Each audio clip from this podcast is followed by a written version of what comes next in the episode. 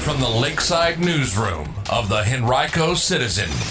Your hometown news source since 2001. This is the Henrico News Minute with publisher Tom Lappas. Nordstrom officially leaving Short Pump and Henrico's new unemployment filings drop for the fourth straight week. We'll have details about those stories and more in today's Henrico News Minute for Friday, May 8th, 2020. It's brought to you today by Henrico County's Department of Community Revitalization. And now for the news. As we first reported two nights ago, Nordstrom will permanently close its Short Pump Town Center location. The news came officially from the company yesterday. According to an employee who was on a conference call with store officials yesterday morning, the location will close by the end of June. The store has been closed along with all of Nordstrom's stores since mid-March in light of the pandemic, and the short pump location will not reopen to the public before closing for good. It employs about 130 people. New unemployment claims in Henrico County dropped for the fourth straight week by about 16% during the most recent reporting period, according to data released yesterday by the Virginia Employment Commission. But more than 2,160 county residents still filed initial claims during the week of April 26th to May 2nd, according to the data. Now, during the seven weeks of reported data since the beginning of the pandemic, 23,683 Henrico citizens have filed for unemployment. That's about 12.6% of the county's total workforce and the sixth highest total among state localities during that time. More than 6,600 people who filed initial claims during those first six weeks of the pandemic did not file continuing claims during the most recent week, however, which could indicate that some of them have returned to work.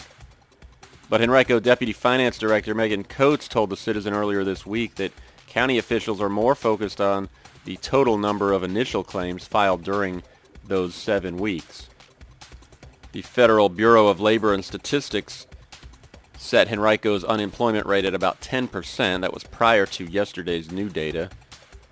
The county had the seventh most filers during the most recent week, down from its sixth place ranking last week and fifth place the week before. Like most localities in the state, Henrico's first-time filings peaked during the week of March 29th to April 4th when more than 5,700 county residents filed for unemployment. Statewide, almost 60,000 people filed initial unemployment claims during the most recent week. That was down about 17% from the previous week. Henrico County is up to 1,032 confirmed cases of COVID-19, but that number rose by just seven confirmed cases between yesterday and this morning. The Virginia Department of Health still, however, is not reporting the number of people who have been tested by health district as it had been doing until about a week ago when the agency updated its dashboard site where it posts updated information statewide last week. The district by district testing numbers vanished and officials have promised that they will return, but they have yet to do so. Officials told the Citizen on Tuesday that about 4,800 people in Henrico County had been tested overall, but we've had no updates since then. The county's official death toll, according to the VDH, is 110. Two more people died at Canterbury Rehabilitation and Healthcare Center in recent days, bringing the, the total number of deaths there to 51. Well, if you're planning to travel by train anytime soon, you'll want to bring along a mask. Amtrak yesterday announced that beginning May 11th, it will require customers to wear facial coverings over their nose and mouth while in stations, on trains, and in Thruway buses. You are allowed to remove them while eating in designated areas, in private rooms, or seated alone or with a travel companion. Well, today we are proud to announce that the Henrico Citizen was selected as one of three Virginia publications and 144 nationwide to receive a grant from the Facebook Local Journalism Project's COVID-19 Local News Relief Fund grant program.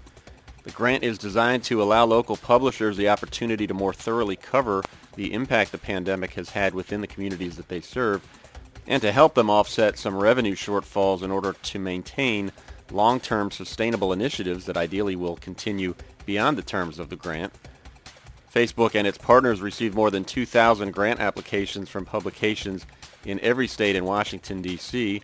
In Virginia, in addition to our grant, Charlottesville Tomorrow and the Richmond Free Press also received grants from Facebook. We are excited about the opportunities that this grant will provide us and how we cover the county, and you can stay tuned for more information from us soon about this opportunity. In a letter earlier this week to IRS Commissioner Charles Rettig, U.S. Congresswoman Abigail Spanberger and 10 other representatives asked the agency leader to provide other options for people who are not getting answers from the IRS's Get My Payment tool, which is designed to let people know when they can expect their stimulus checks.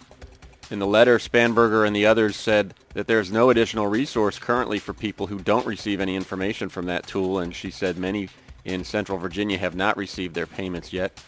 The group also asked Rettig why the IRS has not expanded its telework options for employees. Well, in a move that seemed all but certain, the Virginia High School League's executive committee yesterday voted to cancel all remaining spring sports and activities officially for the rest of this school year because of the pandemic. All schools in the state, of course, have been closed since March. Today's Henrico News Minute has been brought to you by the Henrico County Department of Community Revitalization, which reminds you that the county's Board of Supervisors will hold a public hearing on Tuesday night at 7 o'clock to consider a resolution to amend the 2019-2020 annual consolidated action plan to allocate about $1 million of CARES Act CDBG funds and $500,000 of CARES Act ESG funds. To learn more or provide comments, visit henrico.us backslash REVIT or call 501-7617.